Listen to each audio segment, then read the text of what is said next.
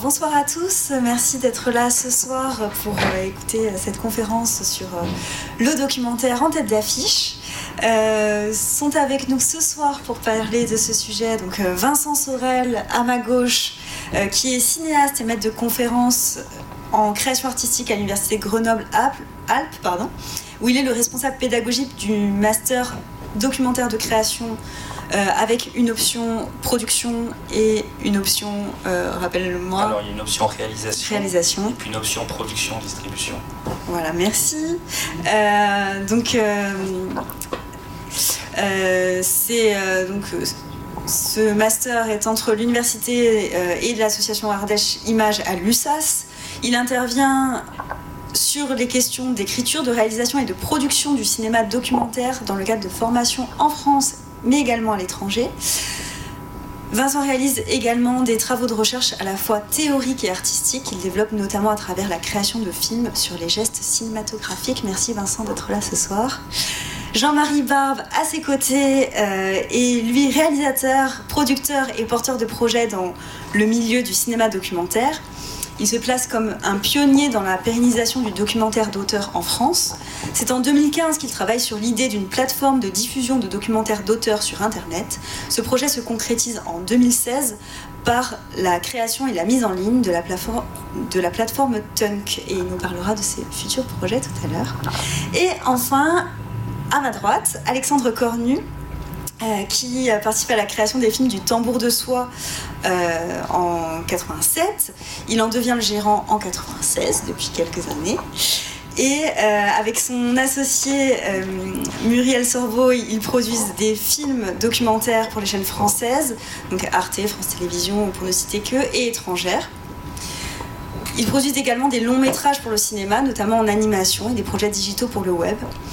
Il est président d'Eurodoc et de la commission sélective du compte soutien du CNC. Les films de tambour de soie ont été récompensés par le prix du producteur français 2012, catégorie documentaire décerné par ProCirep. Et euh, pour finir, euh, je... juste les, films qui vont sortir donc, euh, prochainement, interdits aux chiens et aux Italiens, réalisés par Alain Huguetto. Euh, qui est un long métrage d'animation en stop motion qui a remporté deux prix déjà en compétition officielle au Festival d'Annecy, euh, au Festival national d'Annecy en juin 2022. Et il sortira en salle le 25 janvier prochain. Merci Alexandre. Alors pour euh, ouvrir ce vaste sujet, a, on va essayer de traiter en 45 minutes, donc le temps est compté. Euh, bien sûr, euh, quelques minutes seront consacrées à la fin de cette conférence euh, pour vos questions. on va peut-être commencer par un point sur la place du documentaire et notamment sur un point sur la, fréquentation et l'attrait du documentaire chez les différents publics. Est-ce que Alexandre, tu veux en dire deux mots? Bah, moi, je peux, je peux en dire effectivement deux mots. Bah, bon, bonsoir tout d'abord et bah, très, très heureux d'être là donc, avec vous pour euh, partager ce temps de 45 minutes, comme tu l'as dit, sur, la place du documentaire. Euh, oui, je bien en dire un mot parce que le, documentaire est un genre qui est sauf, un genre qui fonctionne, qu'on trouve d'une part sur toutes les chaînes de télévision, qu'on trouve sur toutes les plateformes, qu'on trouve en salle de cinéma, qu'on trouve en festival, enfin qu'on trouve sur de multiples supports et surtout sous de multiples formes. Et euh, pour commencer, moi je veux bien dire un mot effectivement parce que le, documentaire avec un grand D finalement ça ne veut pas dire énormément de choses. Je pense qu'il y a différents types de documentaires, différents genres de documentaires et différentes formes. Euh, on, parle souvent du, du sujet d'un film, et dans notre cas, c'est vraiment ce qui va faire toute la différence, c'est le point de vue, l'approche, le traitement et le travail formel. Donc on peut dire qu'il y a effectivement des documentaires qui vont répondre à des attentes euh, qui sont liées aux, chaînes de, de, télévision, à des cases de chaînes de télévision par genre. On a un documentaire sur la science, un documentaire sur l'histoire, sur l'art, et on a des documentaires qui vont être plus des gestes, euh, on va dire créatifs, c'est un peu simple de, dire ça, mais en tout cas qui, qui vont être ce que l'on appelle plutôt des documentaires d'auteur et qui vont trouver place plutôt sur des plateformes comme Tank, plutôt dans des festivals, plutôt sur des chaînes locales qui n'auront pas la même attente en, termes de cases et en termes de réponse à un public particulier. je peux être très long, mais justement, je laisse la, la, parole à mes amis. Euh, oui, Jean-Marie, si tu peux me dire deux mots sur, sur la place du documentaire. Et on avait parlé un petit peu en préparant la conférence aussi de, la question de la fréquentation, de l'évolution de la fréquentation du, sur, du cinéma documentaire. Silence. Silence. C'est un montage film euh, qui crée le suspense. Euh, alors, peut-être, euh, pour reprendre ce qu'a dit Alexandre, dire que quand même, nous trois ici, on se situe dans la veine de ce qu'on appelle le documentaire d'auteur, dans la grande tradition du cinéma d'auteur. Pas du documentaire qui documente comme première fonction, mais du documentaire qui est l'expression d'un regard d'un créateur et qui s'inscrit radicalement, historiquement, esthétiquement dans la grande famille du cinéma. Et euh, ce qui ne veut pas dire que, par ailleurs, il n'y ait pas euh, d'autres euh, formes concernant le documentaire, et notamment les formes qu'ont adoptées majoritairement les télévisions, qui sont des formes qui nous documentent sur une réalité, mais dont le processus, la manière, l'essence même de la réalisation est relativement toujours le même film, c'est-à-dire le même principe narratif, euh, avec euh, un commentaire du documentariste ou de la documentariste qui complète l'information ou qui euh, complète le, regard que seules les images et le montage seul ne donnent pas. Donc euh, résolument du côté de l'art, résolument du côté du cinéma. Après, on s'aperçoit depuis maintenant une vingtaine d'années que dans la typologie initiale qui est de dire le monde de la fiction, c'est un monde spécifique, le monde de l'animation, c'est un monde spécifique, le monde de l'audiovisuel de création, donc le film d'art, euh, pas en termes de sujet mais de forme, et le documentaire, que ce sont des genres, et ces genres ne communiquent pas entre eux. Depuis 20 ans, il y a une porosité des genres et des formes, parce que les créateurs, l'histoire avance, et qu'il y a finalement, dans le documentaire, comme dans l'animation, et là, euh, Alexandre peut en parler, parce qu'il vient de produire un film remarquable d'Alain Huguetto, on en a parlé tout à l'heure, mais qui est vraiment un très beau film que vous verrez sur les écrans. Un film d'animation, mais dont la voix, le commentaire et le scénario sont typiquement des éléments qui nous instruisent sur une réalité, qui documente. Donc on a le mariage, euh, et comme ça, il y en a euh, beaucoup aujourd'hui des grands films d'animation sont célébrés sur ce mélange des formes. Et de la même façon, on va, alors ça a commencé par Vals avec Bachir, des films comme ça. Et de la même façon, dans le champ de la fiction, il y a toujours eu, évidemment, dans la fiction, une veine qui s'intéressait à interroger le monde et nous renvoyait pas, nous sidérait pas comme spectateurs. Nous n'étions pas sidérés par les images, c'est-à-dire quand on regardait les films, on n'était pas l'acteur qui court parce qu'il y a un avion qui cherche à le dégommer, mais on est avec ce type de fiction qui mêle le documentaire et fiction, on est dans un cinéma qui nous renvoie au réel et qui dépasse l'effet de sidération et qui fait que le spectateur est dans une situation d'éveil pendant la projection. Ça ne veut pas dire qu'il n'est pas dans le film, mais il est dans le film à une place qui est celle de l'observateur, plus que l'acteur, le participant, le personnage. Je m'arrête là parce que ça pourrait durer aussi des heures. Je passe la parole à mon voisin. Alors, on, est, on est passé un peu sur autre chose que ta question qui concernait la fréquentation et le rapport au public aujourd'hui au cinéma documentaire. Peut-être qu'on peut y arriver après. On mais, y arrivera après. Mais, plutôt pour compléter la, parole de mes camarades, euh, donc moi je situerais plutôt du côté de la formation, quoi, de, de, jeunes auteurs en cinéma documentaire et de, jeunes producteurs. Et un petit peu par, par provocation, je dirais que notre manière de, former des gens, on en parlait lorsqu'on discutait en préparant cette soirée, n'a pas varié. C'est-à-dire que le, la formation a été créée par, par Jean-Marie Barbe il y a plus de 20 ans, il y a 23 ans, 24 ans, entre Ardèche Image, à l'USAS et l'Université de Grenoble. Euh, et, donc, en effet, il s'agit de former de jeunes auteurs. Et, ça, il y a quelque chose d'invariable à ça. C'est-à-dire, c'est issu d'une vision de qu'est-ce que c'est qu'un documentaire d'auteur et, euh, comment est-ce que ce travail se fait, s'effectue et, et son visage à l'aune de l'histoire du cinéma documentaire, etc. etc. Et euh, j'allais dire, ce, socle-là, beaucoup de réalités ont changé, euh, le matériel a changé, les, supports, les questions sociétales.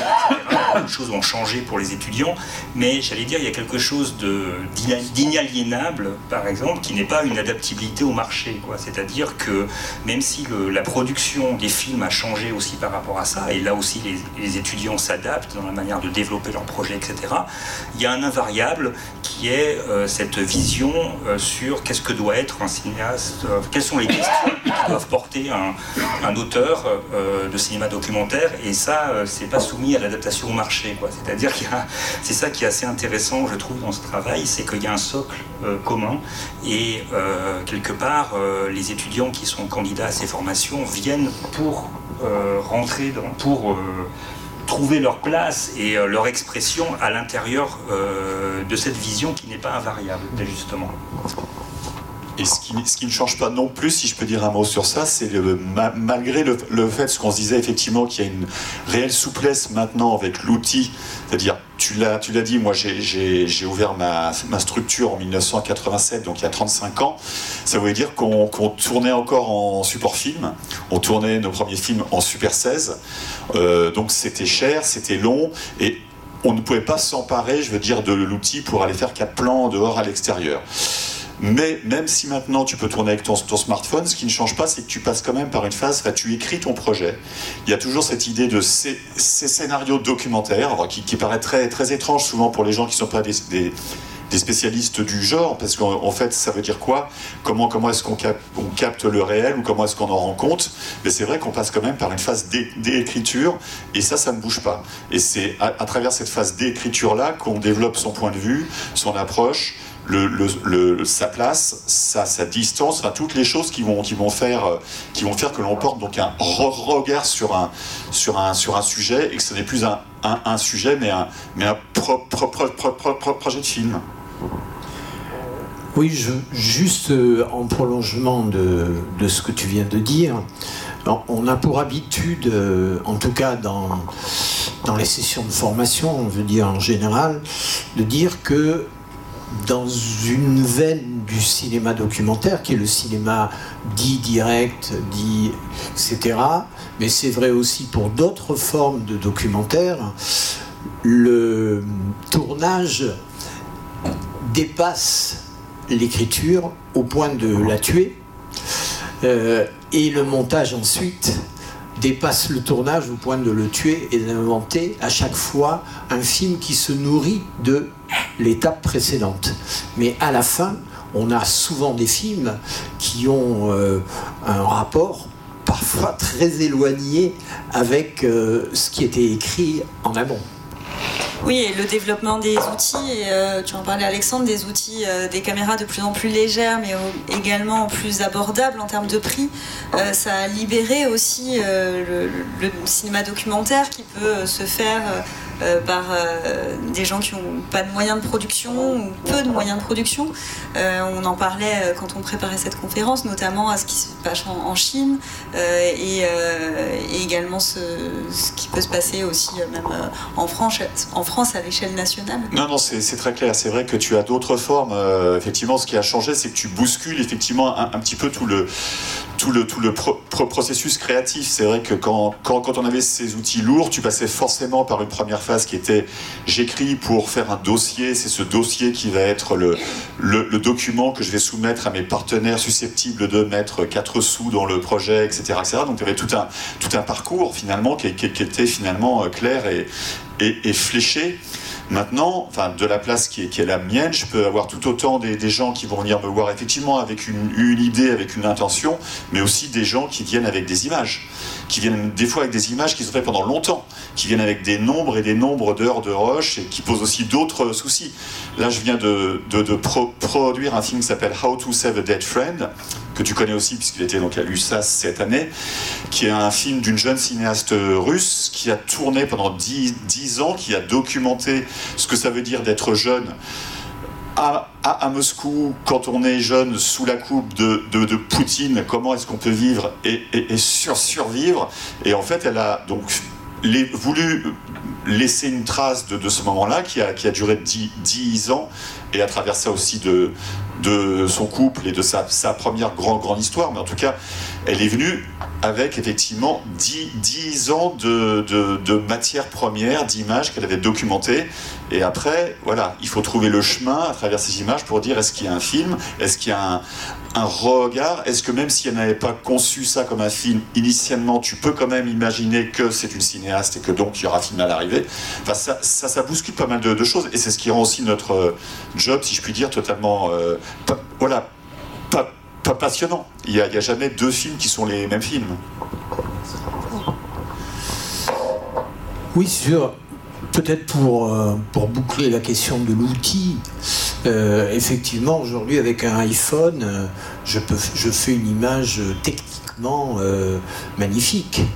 mais comme disait Vincent tout à l'heure, il y a des invariants, c'est-à-dire qu'on va retrouver dans l'histoire du cinéma on va dire, du cinéma parlant, qui a presque un siècle maintenant.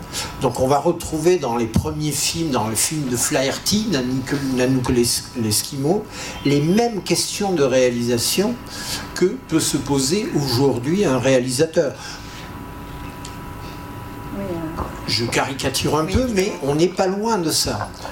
Euh, par contre, euh, on a des possibilités en termes formels de légèreté et de nature des outils qui induisent des esthétiques. C'est-à-dire que l'arrivée des caméras euh, extrêmement légères ramène le documentaire au rang des arts au sens premier, c'est-à-dire la musique, euh, c'est-à-dire en fait le, travail d'un plasticien ou d'un sculpteur, c'est-à-dire que une personne peut réaliser un film aujourd'hui avec un outil extrêmement euh, léger qui est le iPhone 11 par exemple.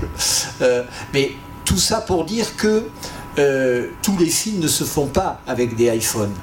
Et l'utilisation du iPhone suppose, amène des contraintes qui sont d'une autre nature, mais qui sont d'une nature esthétique. Et plus du côté de la lourdeur qui empêcherait. Non, ça donne d'autres possibles, mais ça induit aussi un type de filmage souvent, euh, j'allais dire, je ne vais pas le qualifier parce que rentrer euh, dans, dans une explication un peu longue.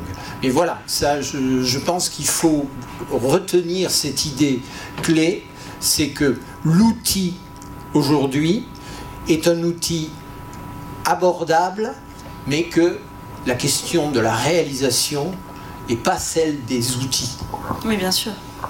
Même si Godard, par exemple, dans son histoire, a questionné les outils, a utilisé les outils, a détourné les outils, a inventé euh, avec Boviala des outils. Euh oui, euh, enfin à l'époque, si, si, si, non, j'essaie de me souvenir des phrases, c'était comment faire une image simple avec des outils simples et le, la recherche de Godard à l'époque, mais bon, c'est peut-être anecdotique, c'était de faire une caméra d'avant le langage, c'est-à-dire une caméra qui ne soit pas justement marquée par le regard d'un auteur, mais qui puisse saisir la création, comme il l'a fait au début de Passion où on voit des nuages, etc. Bon, je ne sais pas si. Mais en tout cas, la réflexion de, de Jean-Marie faisait penser à quelque chose, c'est-à-dire que la question de la légèreté des outils n'enlève pas la question de l'écriture dont parlait Alexandre. Au contraire, et là je vais, alors je vais faire l'universitaire de service, mais voilà. Euh, c'est Walter Benjamin qui l'avait très bien parlé sur la démocratisation des outils et la question de l'amateur, c'est-à-dire euh, l'art c'est d'abord exprimé dans les cathédrales et à partir du moment où la cathédrale ça devient une petite chapelle, comment est-ce qu'on fait, euh, comment est-ce qu'on amplifie l'expression, comment est-ce qu'on fait résonner les choses, comment est-ce qu'on travaille la question de l'esthétique. Et donc c'est là où la question de l'écriture revient au grand galop quoi et, et, où ton exemple aussi tout à l'heure des images collecter des images d'archives, de la collection d'images, euh, bah, pose des questions d'écriture beaucoup plus importantes parfois que des questions d'écriture qui se posent en préalable d'un tournage. Aussi, on a bien sûr aujourd'hui beaucoup de, de, films qui sont envisagés aussi à travers de matériaux collectés, trouvés, euh, euh, rassemblés, etc. Mmh. Et, et, c'est là où où la question devient aussi passionnante, mais où la question de, l'auteur sur laquelle on a commencé et devient encore plus euh, fondamentale. Oui, et puis il n'y a pas forcément uniquement le numérique. Je pense euh, euh, au film en Super 8 qui est sorti de, à partir des archives d'Annie Ernaux, qui, qui, qui, est un film pédicule de, famille, qui reprend des outils qui étaient aussi légers, puisque c'est du Super 8 et du coup c'est un, un médium amateurs, euh, enfin, non professionnels, euh, mais euh, c'est quelque chose qu'on retrouve aujourd'hui avec le numérique peut-être en plus grand nombre, mais qui existait aussi même du temps de l'argentique. oui, là c'est typique d'un film qui j'allais dire, réinvente des images euh, qui n'étaient pas du tout destinées à faire film, mais qui le deviennent parce que le fils d'Annie Ernaux et Annie Ernaux acceptent euh, une aventure à partir de ses archives et la construction d'un film qui, là, pour le coup, est quand même structuré et basé par le récit documentaire de Annie Ernaux. Parce que les images en elles-mêmes sont des témoignages euh, sont des prolongements, voire anticipent la voix off, mais sont sans arrêt en écho avec la voix off. Parfois, euh, enfin, je dirais que la bande son est plus importante que la bande image. Mais on aura toujours la question de la relation. Ça, sera, ça deviendra la relation à ces images et non pas la relation à des personnages qui va être le socle comme ça de l'écriture de, de ce type de film si, tu veux que, l'on vienne. Attends, je ne sais pas si c'est si le bon celui-là. Oui, c'est celui-là le bon. Si tu veux que l'on vienne à la question première que tu avais posée sur la fréquentation, euh, c'est intéressant aussi, c'est-à-dire que. Alors, si on fait encore un peu d'histoire, mais très vite, c'est vrai que les, le, documentaire, à un moment de, de donné, c'était d'abord des.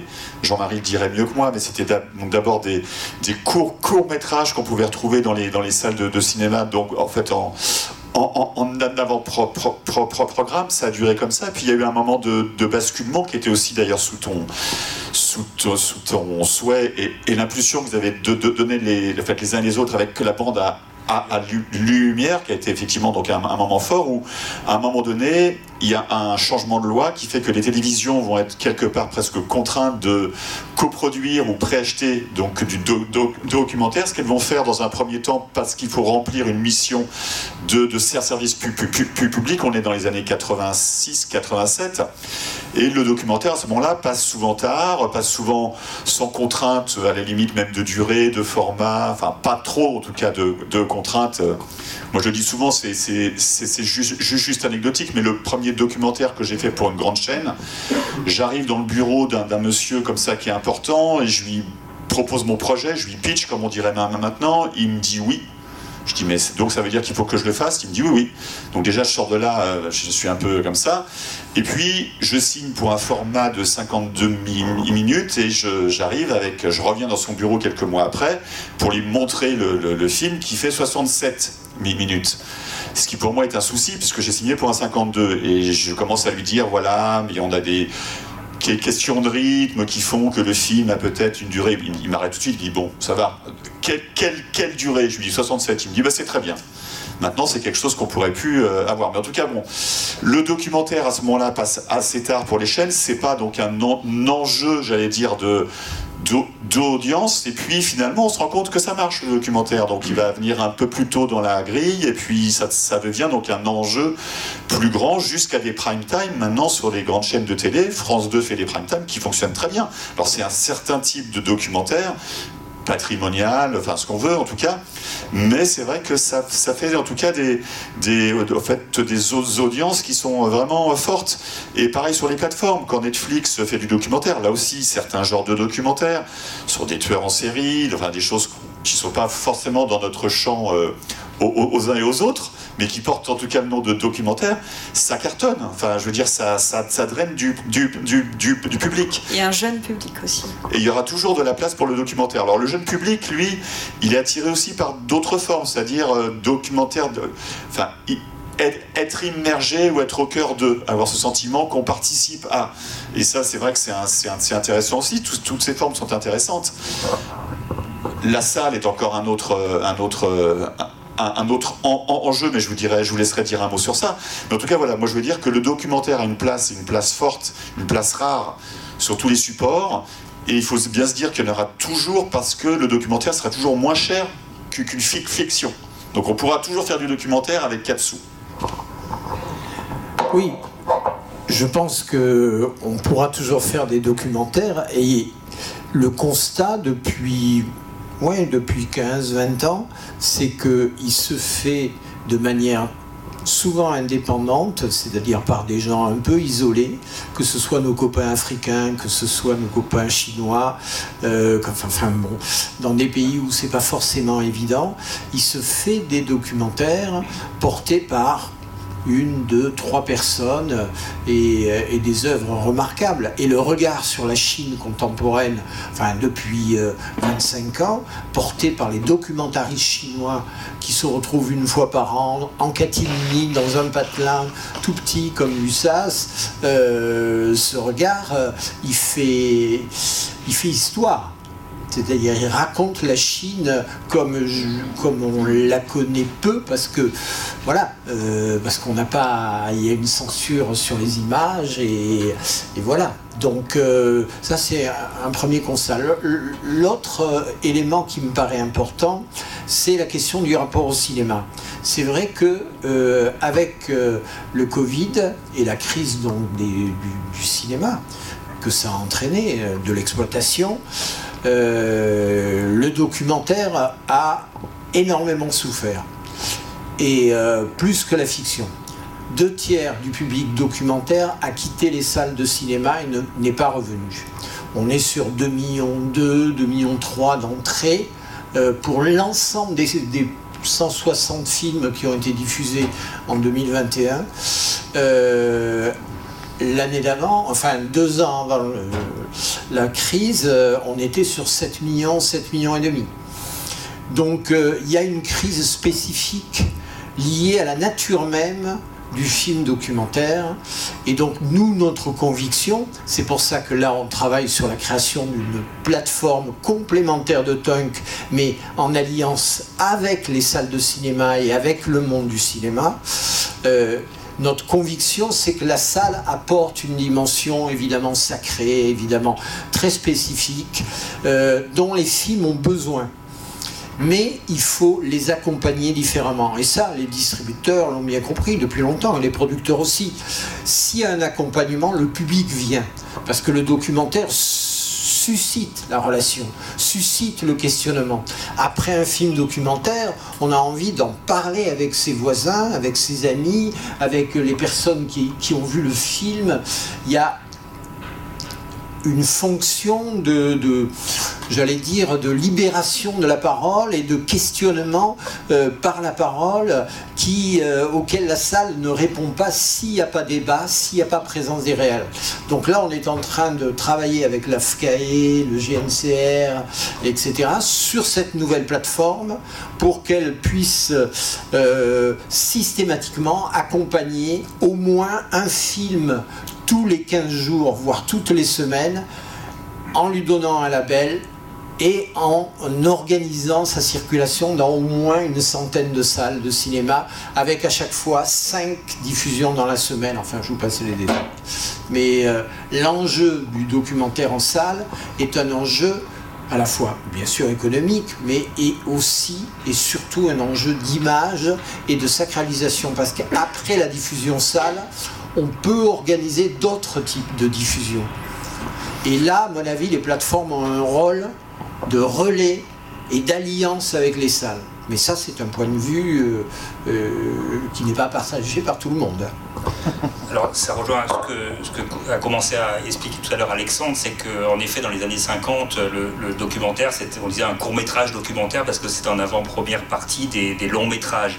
Puis ensuite, quand il s'est institutionnalisé à la télévision, c'est devenu même une sorte de label qui s'appelle le documentaire de création.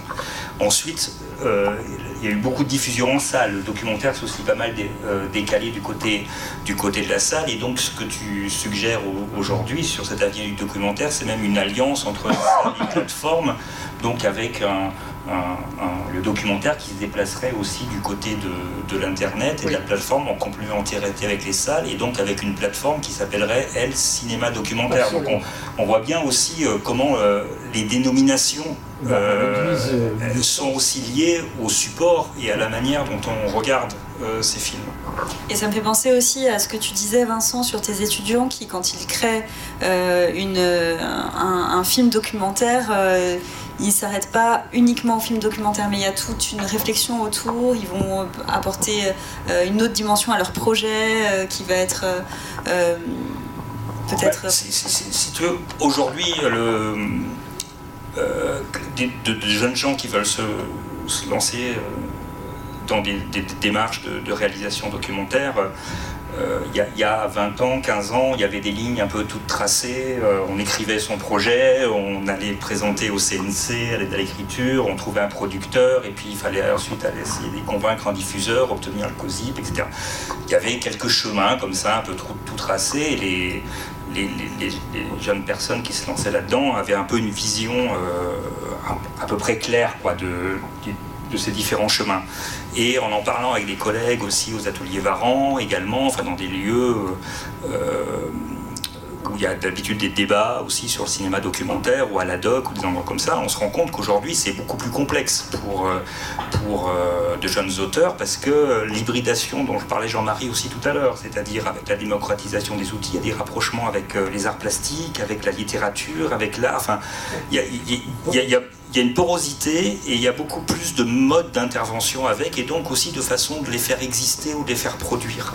Et c'est vrai qu'aujourd'hui, avec les étudiants, on essaye d'engager plutôt une réflexion sur euh, euh, leur relation à, cette question-là, à la société aussi, qui leur fait élaborer un peu une, stratégie un peu plus globale, c'est-à-dire comment ils vont pouvoir faire exister leurs films. Alors, certains dans le, monde de la production et de la distribution, mais peut-être aussi d'autres du côté de l'intervention sociale, ou en s'investissant aussi en fabriquant un, festival de cinéma, ou euh, en ayant une activité de distribution, c'est-à-dire qu'on euh, voilà, c'est comment est-ce qu'ils établissent un, rapport avec le cinéma documentaire, mais euh, qui est beaucoup plus vaste en fait, en quelque sorte, que ce qui était devant eux il y a une dizaine d'années ou une quinzaine d'années, devant lequel on peut être un peu submergé, et, mais il suffit d'y réfléchir et de, voilà, de construire, un, de construire un, chemin parce que euh, tout à l'heure vous parliez de, des films à Katsu et euh, voilà, c'est comment se construire un itinéraire. Un travail d'auteur, c'est aussi un travail sur le long terme. Il y, a, quelque chose qui se définit de film en film, de travaux en travaux. Euh, et c'est comment on arrive à déployer ça. Et on a des modes de production qui sont de plus en plus aussi qui prennent du temps. Et, donc on amène les étudiants euh, non plus à leur présenter des schémas de production, mais à essayer de, réfléchir à leur implication euh, dans la société avec cette question du cinéma documentaire qui porte. Avec cette question du cinéma documentaire euh, qui les intéresse. Oui, peut-être pour, pour clore avant de, de, passer la parole au public, peut-être. Euh, ben je sais plus ce que je voulais dire. Ben voilà, c'est bien joué. Mais c'était intéressant. Euh, Peut-être un, un petit mot justement sur le développement des, des plateformes qui sont un autre outil de, de diffusion. Euh, on parlait quand on préparait cette conférence notamment d'Arte qui a joué un rôle important dans la promotion de films documentaires euh, et qui très tôt est arrivé sur Internet, qui a proposé assez tôt une plateforme qui fonctionnait bien, qui était intuitive et ça c'est important de le souligner parce que c'était pas le cas euh, il y a quelques années de, toutes les plateformes. Euh, et Alexandre, toi qui, qui travailles euh, pas mal avec Arte, est-ce que tu peux dire euh, deux mots là-dessus? Oui, oui, c'est vrai que c'est une chaîne qui a, qui a, souvent été pio- pionnière sur tout un tas de, de, terrains et, et notamment bon, sur le genre documentaire. On a, enfin moi de mon côté, j'ai fait beaucoup, de choses avec eux et je suis très heureux de ça parce que c'est quand même une, chaîne avec qui on, travaille bien et on peut encore penser, discuter et échanger. Tout ça est super intéressant.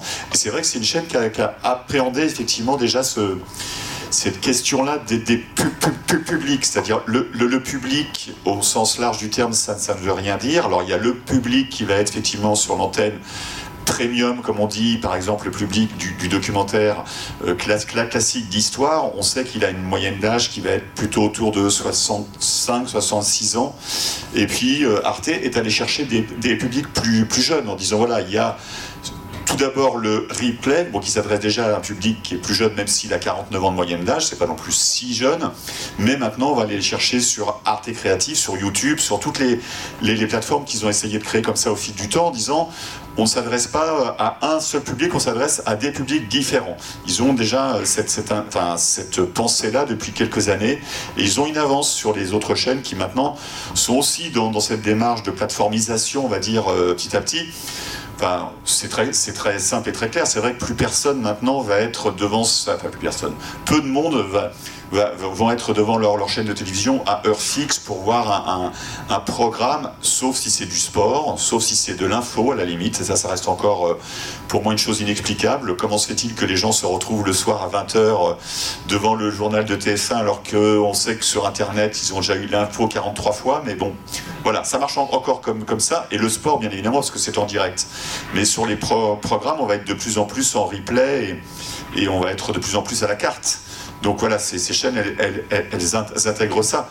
Aussi dans une concurrence avec les plateformes type Netflix euh, et autres qui, à mon avis, ne, ne, ne jouent pas dans la, enfin, dans la même cour. Mais Oui, qui propose aussi des films documentaires, donc on en parlait, euh, euh, plutôt qui so- seraient presque de l'ordre du biopic, euh, avec, pour attirer les, les jeunes, ou justement en réponse au fait qu'il y a beaucoup de, de- de jeunes gens qui sont inscrits sur leur plateforme, avec Amazon qui a sa série documentaire sur Orelsan, et euh, Netflix de l'autre côté qui a fait un documentaire sur Angèle.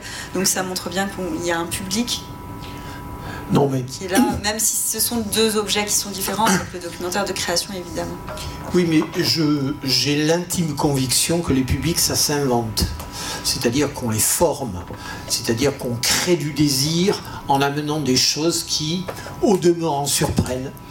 Euh, mais évidemment, il faut accepter la surprise. Et c'est une barrière à franchir. Quand on décide là de mettre en place une nouvelle plateforme qui va regrouper nombre d'acteurs du documentaire, pas seulement une plateforme qui va proposer des films. Mais ça, c'est une autre question, on aura l'occasion d'en reparler. En tout cas, quand on monte cette plateforme, on se dit que, globalement, pour faire très schématique, très, très simple, la télé, c'est fini. Par rapport au documentaire d'auteur, j'entends quelques niches, quelques exceptions, etc. Euh, un gros travail par contre du côté des documentaires d'investigation, donc une grande qualité là qu'on retrouve sur Arte, qu'on retrouve sur France Télévisions, enfin plutôt dans les chaînes publiques, hein, il faut quand même le dire. Bon, mais globalement pour un cinéaste, euh, c'est pas là où s'inventent les formes, aujourd'hui. Sûr. Le cinéma, le cinéma accueilli avec beaucoup d'enthousiasme Être et avoir, euh, Michael Moore, l'américain, euh, en se disant très beau, pas cher. Le film de Nicolas Philibert, Être et avoir, il a coûté 400 000 euros. Il en a rapporté beaucoup. Donc, euh, donc enthousiasme du cinéma qui s'est émoussé avec le temps, et très émoussé même si aujourd'hui, dans les salles de cinéma, euh, on a des documentaires, euh, à part Covid, hein, euh, qui tirent plutôt bien leur épingle du jeu. Mais bien, c'est 6-7 films par an sur les, on va dire, 300 films intéressants et de création, création. Quant aux nouvelles plateformes, elles vont vers des films à gros gabarit ou des films qui vont qui sont pensés pour trouver un public dans leur forme. C'est pas là où se situe l'invention. Donc il y a un espace pour proposer des films et ils sont nombreux, des films que personne ne voit à part les gens qui font et qui pratiquent les festivals, à part des publics privilégiés comme nous, euh, mais beaucoup de films produits à l'international, voire même des films produits en France ou en Europe, n'atteignent absolument pas leur public. Quant à la salle, euh, aujourd'hui, je l'ai dit tout à l'heure, hein, euh, c'est assez terrible. Donc il y a un espace pour mettre en place une proposition qui doit de toute façon via cette nouvelle plateforme, mais qui doit de toute façon travailler à inventer les publics, c'est-à-dire aller voir des gens qui sont au demeurant impossibles, où on n'imagine pas. L'association des maires des petites communes de France, 10 000 communes. Les maires sont intéressés par une proposition culturelle singulière. Ils pourraient être le relais dans 5000 villages ou 2000 villages. Euh, les universités. Les universités et le CRUS pourraient, sur toutes les universités françaises, euh, avoir euh, une programmation documentaire dans le cadre, mais ça Vincent le sait mieux que moi. Bon, voilà. Et puis, j'ai la conviction aussi qu'il faut culturellement et artistiquement inscrire le documentaire comme quelque chose qui est du ressort du patrimoine mondial de la culture. Et donc là, la démarche est de voir l'UNESCO pour consacrer 1000 titres documentaires comme étant une espèce de, on va dire, d'incontournable pour n'importe quel élève, étudiant, jeune, euh, de manière à ce que la culture documentaire s'inscrivent comme étant un regard sur l'histoire contemporaine. Et 100 ans d'histoire de cinéma, c'est 100 ans d'histoire documentaire avec des chefs-d'œuvre qu'il faut que les jeunes générations voient. Consacrons, voyons l'UNESCO, euh, essayons de considérer qu'il s'agit d'un patrimoine mondial qu'il faut absolument. Alors, j'en vois les limites, hein, mais je pense que cet ensemble d'éléments, c'est créer la culture du désir et c'est inventer les publics en passant des alliances avec, au demeurant, des structures euh, dont on se dit que, bon, le documentaire euh, et les maires ruraux euh, de France, ben si. Merci Jean-Marie. On va, on va prendre s'il y a une ou deux questions dans, dans le public. Oui. Bonjour en fait, il y a de plus en plus en effet de, moyens de diffusion pour le documentaire qui a, une belle place aujourd'hui. Maintenant, financièrement, comment on fait pour prendre soin de nos jeunes auteurs? Parce qu'il y a du coup de plus en plus qui ont envie de se lancer, euh, mais on n'a pas toujours des diffuseurs. Euh, avant, on se disait que les plateformes c'était peut-être un nouveau moyen, mais en fait, c'est devenu hyper élitiste aussi. Comment on fait pour prendre soin financièrement des jeunes auteurs Parce que par exemple, vous parliez des festivals. Quand on va en festival, on voit beaucoup de jeunes auteurs très prometteurs cinq ans plus tard, on revient, c'est des nouveaux parce qu'ils se sont épuisés et qu'ils ont arrêté. Voilà, financièrement, comment on fait? Alors, c'est la question de, l'économie que tu poses. Euh, la question de l'économie, elle est liée au public. Si on invente des publics, on invente de l'économie. Si on invente de l'économie, on peut aider plus de films. En tout cas, il faut en avoir l'objectif. Est-ce qu'on va réussir Est-ce qu'on va pas réussir? Cinéma documentaire va être une des solutions. L'ambition, c'est de soutenir un nombre conséquent par an de films. Et surtout de les diffuser et de les payer un minimum quand on les diffuse. Je ne sais pas si je réponds, je réponds qu'en partie à ta question, mais voilà. Il y, a, quelques initiatives, notamment euh, alors c'est un peu homéopathique, hein, parce que tout, tout, le monde est un peu conscient du, problème, et il y, a la question des, talents, c'est comme en, en, en, fiction, on intervient du côté du scénario. Euh, là c'est comment est-ce qu'on fait du côté du documentaire, parce que c'est on est du côté un peu de l'immatériel, d'une pensée, comment formuler une pensée, une démarche, comment l'inscrire dans le temps, etc. Euh, commence à avoir des aides sur les parcours d'auteurs, au niveau du CNC, aussi quand on a fait un premier film, un deuxième film, des diffusions au festival, on peut être soutenu sur la démarche vers le prochain avant qu'il soit rentré en production. Il y a aussi une région, je crois que c'est l'Aquitaine, euh, qui a lancé aussi une aide de ce côté-là. Euh, il y a le prix, euh, par exemple, aussi euh, Robert Kramer au cinéma du réel, qui est pour les, les, étudiants aussi qui sont sortis des formations et qui ont commencé une démarche documentaire. Voilà, ça reste sporadique. Et puis, bien sûr, il y a les aides à l'écriture documentaire. Mais en tout cas, c'est des démarches qui sont liées parce que ce qui est en creux aussi dans ce qu'on présente depuis tout à l'heure, c'est la question du, service public, ou en tout cas une vision du documentaire aussi qui cherche à faire histoire et d'une société qui s'interroge et qui se réfléchit. Euh, et euh, le documentaire, il répond aussi à cette fonction, cette besoin. C'est pour ça que c'est ce que je retrouve aussi de manière invariable chez des étudiants depuis 20 ans, parce que ce besoin, il n'a pas changé, quoi, en quelque sorte. Et euh, il ne changera pas. Simplement, c'est aussi comment euh, les interventions de l'État, avant c'était la télévision qui faisait ça, qui avait pour mission euh, de le faire dans les années 60, il y avait le service de la recherche, euh, et puis des initiatives ensuite jusqu'à Arte, quoi, qui est devenu un peu les, réminiscences de ça. Et puis aujourd'hui, il y a encore l'intervention de la politique publique en soutien à la production qui cherche à, à, à faire exister cette dimension en parallèle et avec, et avec le marché. Et en effet, euh, euh, c'est une défense aussi du cinéma documentaire comme euh, dont on aurait besoin, comme, la comme on a besoin de la littérature de cette existence. Moi, je voudrais rajouter juste une petite chose, c'est qu'il y a, une situation double. On est à la fois dans un pays, on peut parler même au niveau européen, mais particulièrement dans l'espace francophone, où il y a des mécanismes publics qui aident les films documentaires. Disons que aujourd'hui, avec euh, 150 000 euros, on fait un film documentaire, c'est à peu près les budgets moyens en tout cas. Même s'il y a des films qui se font avec moins, même s'il y a quelques films qui se font avec plus. Mais la question, l'autre élément, l'envers de ce privilège, de cette situation, parce que nous sommes privilégiés quand même, je crois qu'il n'y a pas de pays au monde où il y a autant de producteurs qui produisent des docs et autant de docs qui sont produits de qualité euh, euh, en permanence. Euh, donc la question qui se pose, c'est qu'on est dans un paysage de saturation d'images.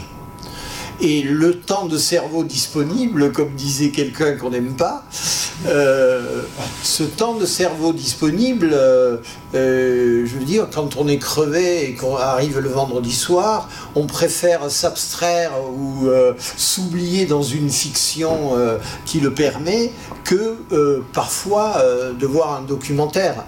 Donc les conditions de visionnement et de réception des œuvres sont compliquées. Donc il faut créer des événements, créer du désir pour que le spectateur fatigué, fatigué de la vie, fasse le pas de regarder un film dont il sera absolument ravi et qui le fera grandir d'une certaine manière. Et c'est euh, un des défis. Voilà. Pour ajouter un petit mot sur ça, moi je dirais qu'il faut aussi trouver quelqu'un qui soit ton, ton, ton, partenaire dans, dans, dans, ce parcours de, de création. C'est notre rôle à nous, société pro production, c'est d'être ouvert et, d'accueillir aussi des, des premiers films ou des seconds films, des jeunes auteurs. Sachant qu'effectivement c'est un, un sport qui, qui, n'est pas si simple, qui prend plus de temps parce que c'est un accompagnement, il y a un, vrai travail de fond à faire, c'est un pari qu'on peut faire aussi, et en même temps moi j'ai toujours trouvé ça pa passionnant, enfin j'ai toujours pris beaucoup de, plaisir à être dans le dans la première fois d'un voilà, d'un auteur, parce que généralement, quand on fait son premier film, c'est qu'on a vraiment quelque chose à dire. Ça vient des tripes, ça vient du, du, du, cœur. Enfin, il y a, y a, une chose comme ça où on est porté.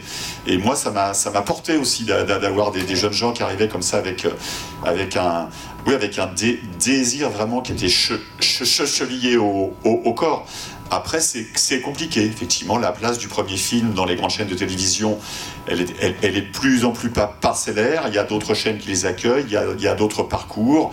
Vous l'avez dit, on a la, chance d'avoir beaucoup d'aides. Euh, toutes les régions, maintenant, ont des systèmes d'aide qui fonctionnent. Après, il y, a, une concurrence aussi très grande du nombre de films, du nombre d'images, comme tu disais, mais du nombre d'œuvres aussi. Enfin, voilà, il y a, beaucoup de gens qui veulent faire et les places, euh, voilà, donc on n'est pas concurrents sur nos films, on est concurrents sur les places qui, qui, sont là, quoi. Sur les peu de places, en fait. Merci beaucoup. Je crois qu'on a écoulé euh, le, temps de la conférence. Merci pour votre attention. Merci à, tous les trois d'être, euh, d'avoir participé à cette conférence et pour euh, votre, vos expertises. Merci de nous avoir invités. Merci beaucoup.